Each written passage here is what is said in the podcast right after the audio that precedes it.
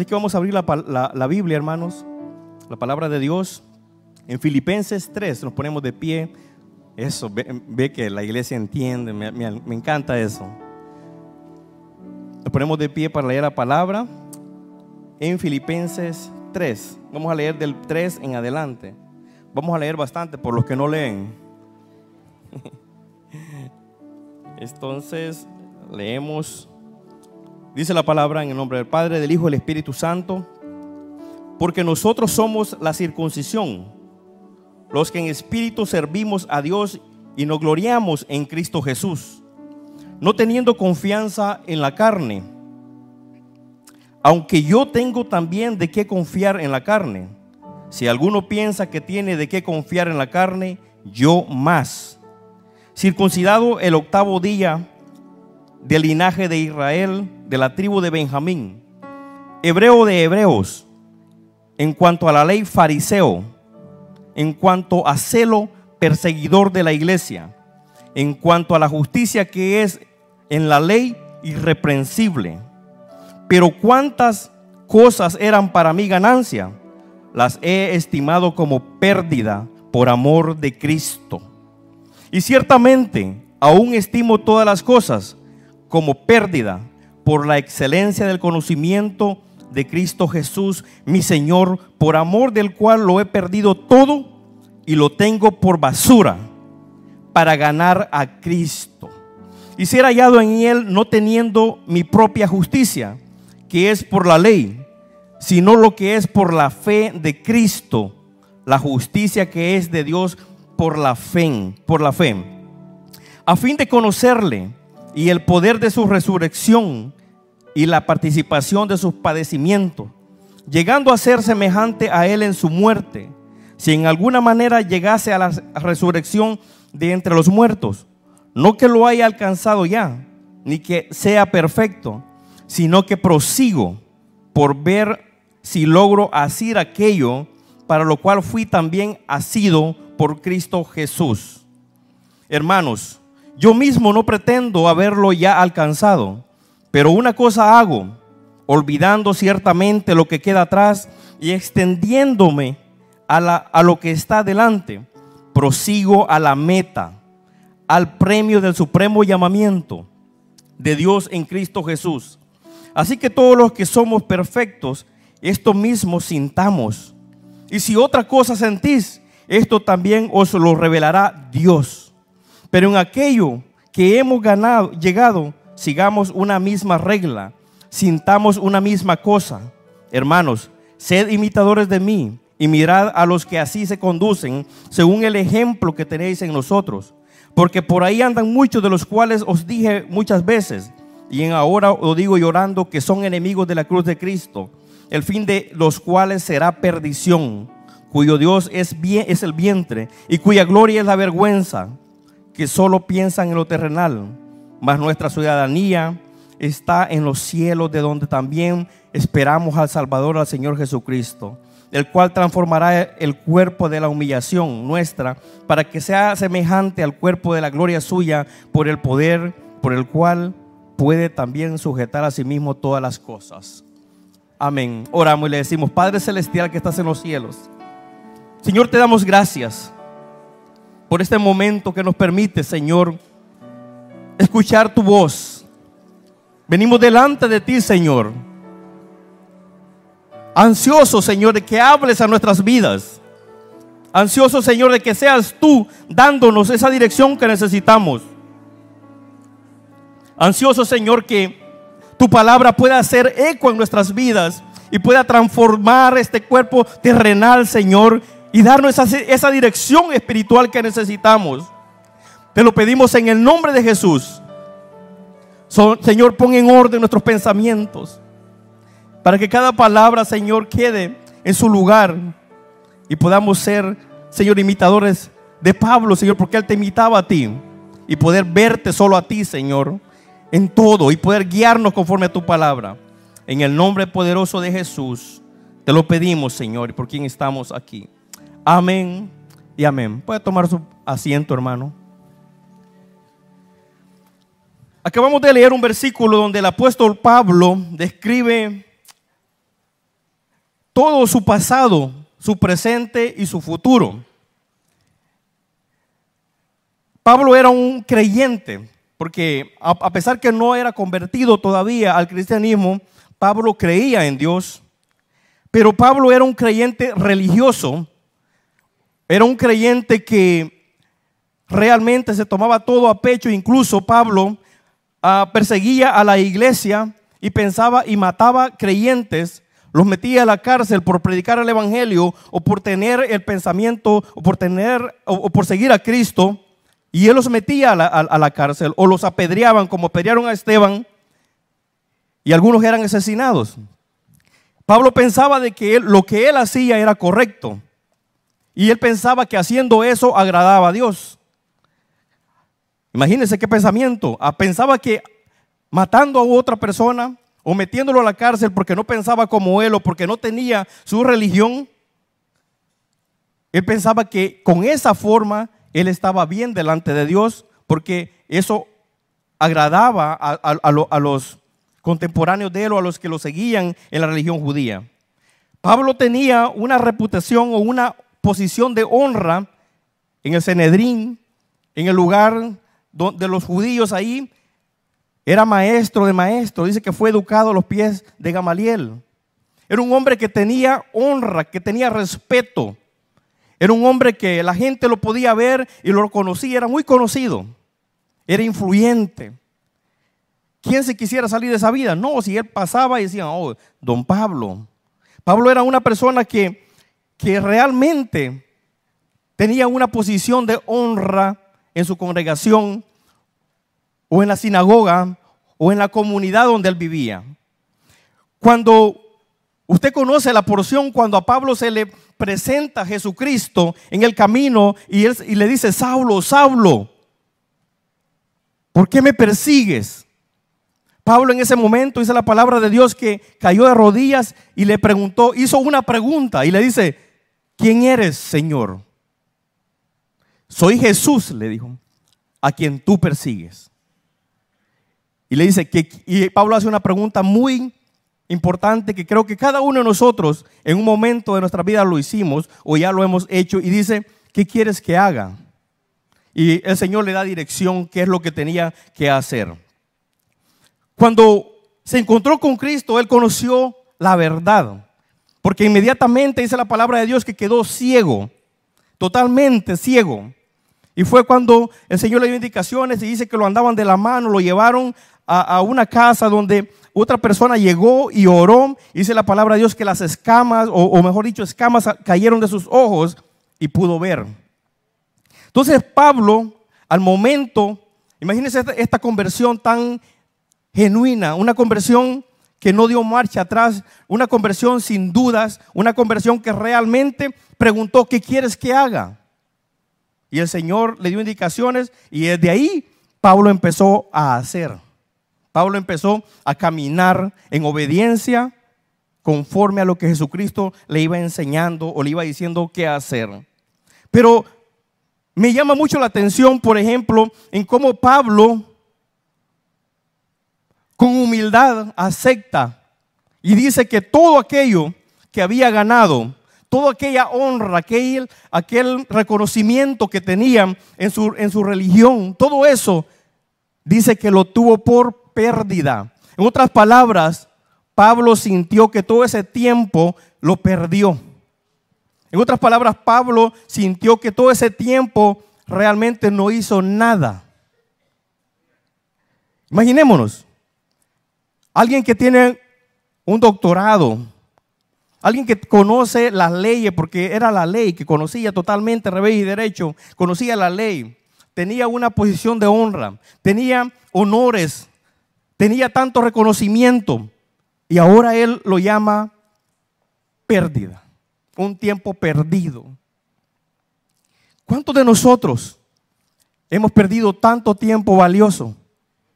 ¿Cuántos de nosotros hemos perdido tanto tiempo ah, en nuestra vida pasada pero muchas veces lo añoramos ese tiempo. Se me olvidó mencionarles, el, el tema es siguiendo la meta, ahí está en la pantalla. Pablo realmente entiende de que todo ese tiempo lo había perdido. Por eso, amados hermanos, quisiera tocar un pensamiento en el cual dice, no es suficiente asistir a una iglesia nada más. No es suficiente estar sentado acá. No es suficiente escuchar la palabra. No es suficiente haber levantado la mano y decir, ya soy cristiano. No es suficiente. Tenemos muchos pensamientos religiosos donde nosotros podemos pensar de que con asistir a una a la iglesia, de que con asistir en la, en la congregación, venir, sentarnos, escuchar la palabra de Dios, y realmente es bueno, y es y esa y sígalo haciendo. Porque dice la palabra que la fe viene del oír y oír la palabra de Dios, ¿verdad? ¿Estamos de acuerdo? Pero Pablo dice que todo aquello lo tenía perdido en aquel tiempo. Imagínense, él había asistido a una sinagoga, había escuchado la palabra de Dios, pero no era suficiente estar nada más saber la palabra, no es suficiente escuchar la palabra, no es suficiente, sino que hay que ponerla por obra. Tenemos que ser hacedores y no oidores. Si todos nosotros aquí nos hiciéramos hacedores y no oidores, conquistaríamos el Valle de San Fernando. Si todos nosotros nos paráramos a predicar la palabra de Dios y dejáramos nuestra vida pasada totalmente atrás, todo, y, y, aún nuestras metas presentes, nuestras metas personales, y sabiendo que andamos trabajando para Cristo, conquistaríamos el Valle de San Fernando. ¿Cuántos lo creen? Pero nosotros, ¿cómo, ¿cómo, podemos ponerlos en la posición de Pablo? ¿Cómo nosotros podemos ver esa honra? Pero Dios cambia el pensamiento de Pablo, imagínense. Dios cambia el pensamiento inmediatamente. ¿Cuántos de nosotros hemos sido transformados en nuestros pensamientos? Nuestro pensamiento que anhela agradar a Dios en todo momento. Ese pensamiento que camina en todo momento, ¿qué puedo hacer por algo más? Ese pensamiento que cuando nos convertimos le preguntamos a Jesús, ¿verdad? Y le dijimos, Señor, ¿qué quieres que haga? ¿Cuánto le hemos preguntado eso al Señor? ¿Qué quieres que yo haga, Señor, por la obra? ¿Qué quieres que yo haga por mi vecindario? Porque muchos tenemos ese pensamiento cómodo. Voy a ir a la iglesia, me voy a poner, voy a escuchar la palabra, voy a orar, me voy a sentir tranquilo. Y engañamos, nos engañamos nosotros mismos. Cuando realmente tenemos que hacernos esa pregunta como, como cristianos, como, como personas que conocemos al Señor y tenemos que hacer esa pregunta y decirle, Señor, ¿qué quieres que yo haga? ¿Qué quieres que yo haga por, por, la obra del Señor? Muchos nos sentamos ahí, pero vivimos una vida alejada de Dios.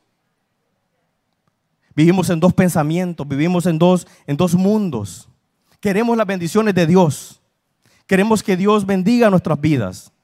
Queremos que el Señor sea bueno con nosotros. Ese es nuestro anhelo. Muchas veces muchos cristianos quieren tener a Dios de amuleto. Un amuleto que tengo ahí para que me vaya bien. No es eso. Dios espera que nosotros cambiemos nuestra forma de pensar, nuestra forma de actuar, nuestra forma de sentir.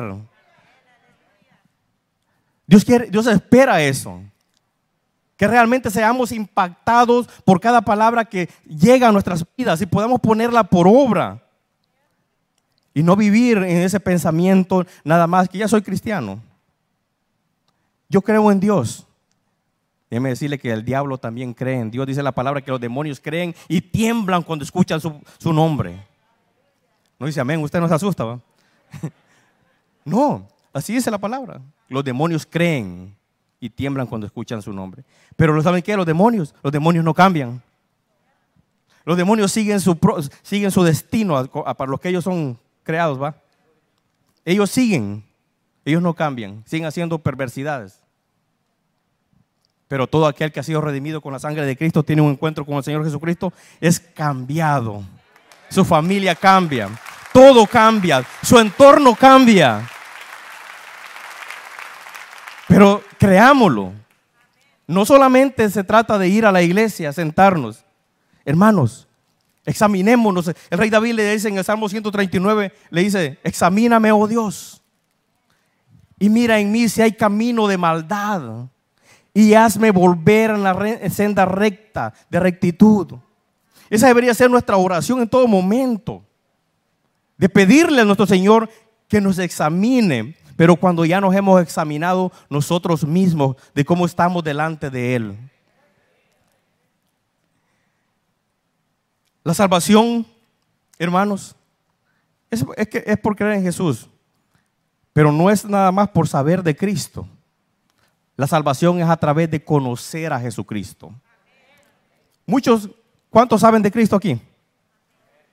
Amén. Pero conozcámoslo. ¿Cuántos conocen de Cristo? Ya son un poquito más, vamos a decirlo un poco más. Para ver si me escuchan. ¿Cuántos conocen de Cristo? Conocerlo significa conocer lo que Él quiere de nosotros. Conocerlo es entender cuando Él habla, cuando Él abre su boca y nos dice, hijo mío, dame tu corazón y anden tus pies por mis caminos. ¿Qué escuchamos con eso? Nos pide nuestra vida, pide nuestra, nuestra su guianza, darnos a nosotros para caminar en rectitud delante de su presencia. Muchas personas creen de que realmente con ir a la iglesia están bien. Y viviendo una vida doble. Y viviendo como el mundo. Se parecen al mundo, se camuflajean en el mundo. Cuando andamos en el mundo, parecen más del mundo. Allá afuera en el trabajo son iguales, son como el mundo. No hay diferencia. Dice la palabra de Dios que el Hijo de Luz tiene que brillar en la oscuridad. Los que andamos en la luz, cuando llegamos la luz, la oscuridad desaparece si hay odio, si hay rencor, si hay rencillas en ese lugar, llegó la paz, llegó el shalom del Señor a ese lugar y transforma todo el ambiente. Por eso es bien importante. Imaginemos esta vida. Pablo entendía completamente, entendió completamente eso. Sabía que la vida en Jesús era más importante, era más gozosa que la vida fuera de Jesús.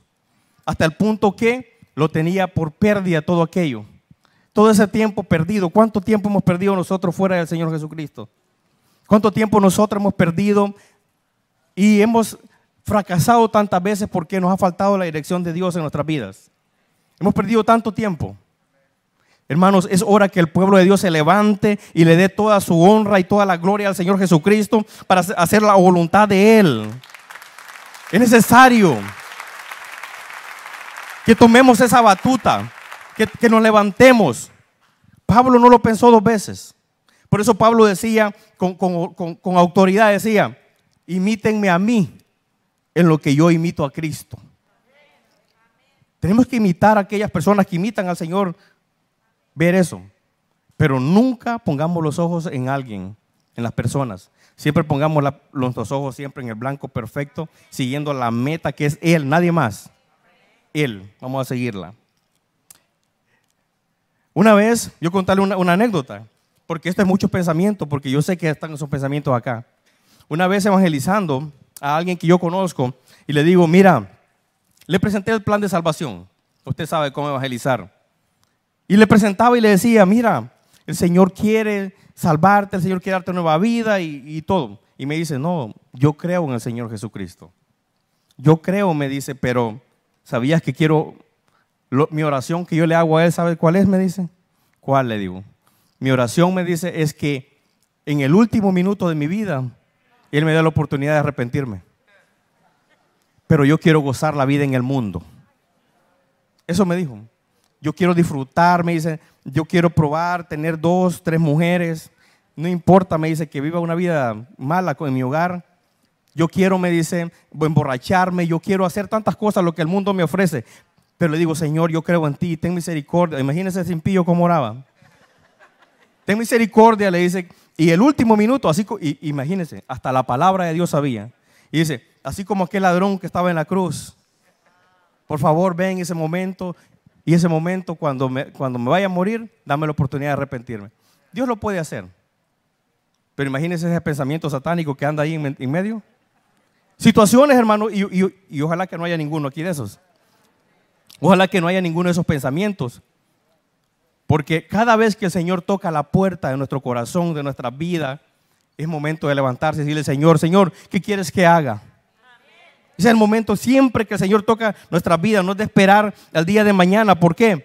Porque si bien te puede dar la oportunidad el Señor, ¿verdad? El último minuto, el último segundo sería. La misericordia de Dios es grande. Pero imaginemos que no. Así que es mejor, hermano, así como Pablo le dijo, ¿qué quieres que yo haga, Señor? Y seguir y buscando la presencia de Dios en todo momento. Y desde el momento que Pablo le dijo así, empezó a hacer la voluntad de Dios. Y usted conoce la historia de Pablo. No escatimaba esfuerzo. Dejó su trabajo, empezó a predicar la palabra en todo momento. ¿Por qué? Porque entendía de que todo aquello que estaba en el pasado, que lo que había hecho, no importando que fuera logros que había tenido, Dijo, no importa eso, eso es basura. Eso lo tengo por nada. Es más importante Cristo, dijo. ¿Cuántos tenemos a Cristo por más importante que sobre todas las cosas? Ese es lo que el cristiano. Dele un aplauso al Señor de verdad. Pero, ¿cómo alcanzamos? ¿Cómo alcanzamos la meta que Dios ha fijado para cada uno de nosotros. Porque yo entiendo, hermanos, es fácil desviarse. Es fácil llevar una vida aguada, una vida cristiana aguada, una vida cristiana así de las que, de las que realmente ni frío ni caliente. Es fácil ir vivir así. Pero ¿cómo alcanzamos la meta que Dios ha fijado en nuestra vida? Porque Dios tiene una meta para cada uno de nosotros y al final la meta es, dice, que un día estaremos frente a Él. Dice que Él nos resucitará, si morimos en Cristo, nos resucitará primero, dice, para que estemos delante de Él. Entonces, primero debo de ser sincero conmigo mismo, porque el, el, peor error que el cristiano comete es engañarse él mismo, porque a Dios no lo podemos engañar. A Dios no lo podemos engañar. Porque yo quiero partir de la idea de que aquí todos somos creyentes. Porque todos en cierta medida conocemos del Señor Jesucristo.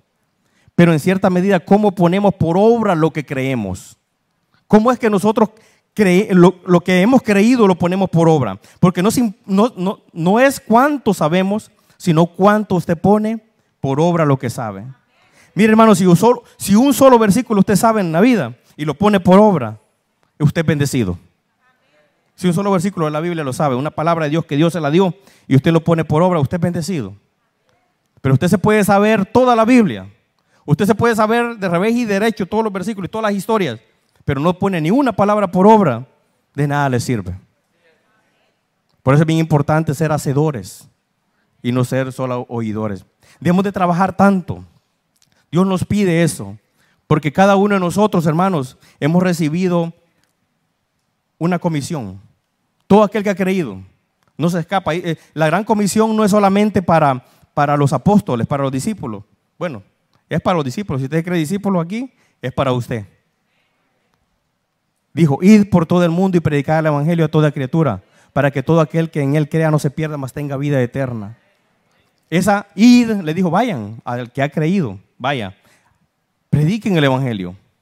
No es del líder nada más, no es del anfitrión, no es de los supervisores, no. Es de todo el que ha creído ya en nosotros. Usted no lo sabe, ni yo lo sé. Yo mañana puedo estar. Y te fuiste. Pero qué bonito sería, ¿verdad? Irnos, pero irnos con el Señor, ¿verdad? Una, una bendición grande. Entonces debemos de poner, debemos de olvidarnos de nuestros pecados, de nuestros fracasos de nuestros logros atrás, porque muchos viven, no, mi familia julana de tal, mi, mis logros, lo que yo he hecho, no. Dice Pablo, todo eso es basura, todo eso aquí se va a quedar. Lo más importante es cuando nosotros sembramos para lo eterno. No solamente eh, eh, aquí en la tierra, está bien, pero dice la palabra que aquí todo el ladrón y el orín corroen, corrompen todo, pero en los cielos nada es corrompido. Así que debemos de esforzarnos por eso. Entonces, la vida cristiana, hermanos hermanos, es, no es un juego, la verdad. La vida cristiana no es un juego, es una carrera que cada uno de nosotros, los que estamos aquí, debemos de correrla. Debemos de ir a la meta todo el tiempo. Sin mirar atrás ni a, ni a diestra ni a siniestra, sino siguiendo el blanco perfecto que es Cristo Jesús. En todo momento. Así que la vida cristiana no se trata de, de jugar a ser cristiano. Se trata de ir adelante y seguir adelante viendo a Cristo Jesús. Porque si usted va viendo a Cristo Jesús, déjeme decirle que no importa que hay problemas, no importa si hay dolor, no importa si hay llanto, usted va caminando recto delante para buscando, mirando el blanco perfecto que es Cristo Jesús. No importa. El problema es cuando nos distraemos en la vida y nos paramos, ¿verdad? Imaginémonos aquella porción cuando María y Marta va, el Señor Jesucristo llega a visitarlos a su casa. Las dos conocían del Señor Jesús. Las dos lo veían, incluso lo veían cara a cara. Pero dice la palabra que cuando el Señor Jesucristo llegó, se sentó. María inmediatamente se sienta a los pies del Señor Jesucristo. Marta se preocupó por algo bueno. Marta estaba haciendo algo bueno se fue a hacerle comida a Jesús, ¿verdad? Se fue a, a, la cocina, a preparar todo, y es algo bueno, perfecto. No hay ningún problema en eso. El problema es que cuando Jesucristo llega a tu casa, cuando, cuando Jesucristo llega a tu vida, mejor siéntate a sus pies y escúchalo. Porque eso es lo mejor. Por eso Jesucristo le dice a Marta, Marta, Marta, le dice, estás bien turbada, Estás tan afanada haciéndome comida, haciendo para atenderme. Pero realmente María ha escogido lo mejor y es estar escuchándome. Porque Marta conocía de Jesús. Marta lo conocía realmente. Sabía de Jesús. Pero se iba a trabajar. Y dejaba su celo la abandonada. Marta se iba a, a hacer otras cosas alabar a la hora del culto. Marta, hacía otras cosas y mejor lo escucho en la... Ahorita lo voy a escuchar aquí. No voy a escuchar, no voy a ir, pero lo voy a escuchar. Martas hay bastantes, amado hermano. Cuando Jesucristo llega a tu vida, más vale que pongas oído atento porque seguramente es porque lo necesitas. Cada vez que Jesús viene, toca la puerta, llega a tu casa, no desperdicies ningún, ninguna oportunidad. Escúchalo. Siéntate, deja todo lo que estás haciendo, porque después serás bendecido grandemente. Porque realmente, hermanos, cuando recibimos la dirección de Dios, la instrucción de Dios, nosotros somos bendecidos. Usted puede tener tanto dinero trabajando, usted puede hacer tantas cosas buenas trabajando, y es bueno trabajar, porque tenemos que proveer para nuestra familia. Pero es cuando es tiempo de escuchar la palabra de Dios, usted se debe sentar y escuchar. Porque usted puede hacer mucho dinero, pero cuando un hijo se le, se desvía, ¿verdad? Usted quisiera pagar cualquier cosa porque su hijo venga, ande en rectitud. Usted puede tener mucho dinero, pero cuando su esposa le dice ya no te quiero porque no estás todo el tiempo en la casa, solo trabajando, quisiera llamarle al pastor, le pago lo que sea, convénzala que no se vaya. Créame, hacen, tantas cosas. Por eso es bien importante escuchar la palabra de Dios, porque es más importante el gozo que el Señor da en medio de las tribulaciones que por muchas cosas que usted pueda tener en la vida. Pablo lo entendió perfectamente y dijo, todo aquello que tenía en el pasado lo tengo por perdido, tiempo perdido. Ahora dice, encontraba gozo predicando la palabra de Dios. Muchos saben de Jesús, pero no han experimentado una relación realmente genuina con Jesús. Y por eso se desvían. Y por eso fracasan en el camino de Dios. Por eso siempre hacen otras cosas. Hacen cosas buenas en el momento equivocado. Cuando debemos estar a los pies de Cristo, es hora de sentarlos y decirle, Señor, habla mi vida. Señor, ayúdame a, seguir adelante. Señor, lléname de tu espíritu. Porque aunque usted no sea cristiano evangélico en este momento, convertido, en un momento de su vida usted ha clamado a Dios. En un momento de tribulación, en un momento de tristeza, usted clamó a Dios y le dijo, Señor, estoy quebrantado, sáname. Porque hay fe ahí. Hay un poco de fe todavía y conoce de Jesús. Ha oído de Jesús. Pero el Señor te dice, conóceme. Vamos a cerrar nuestros ojos.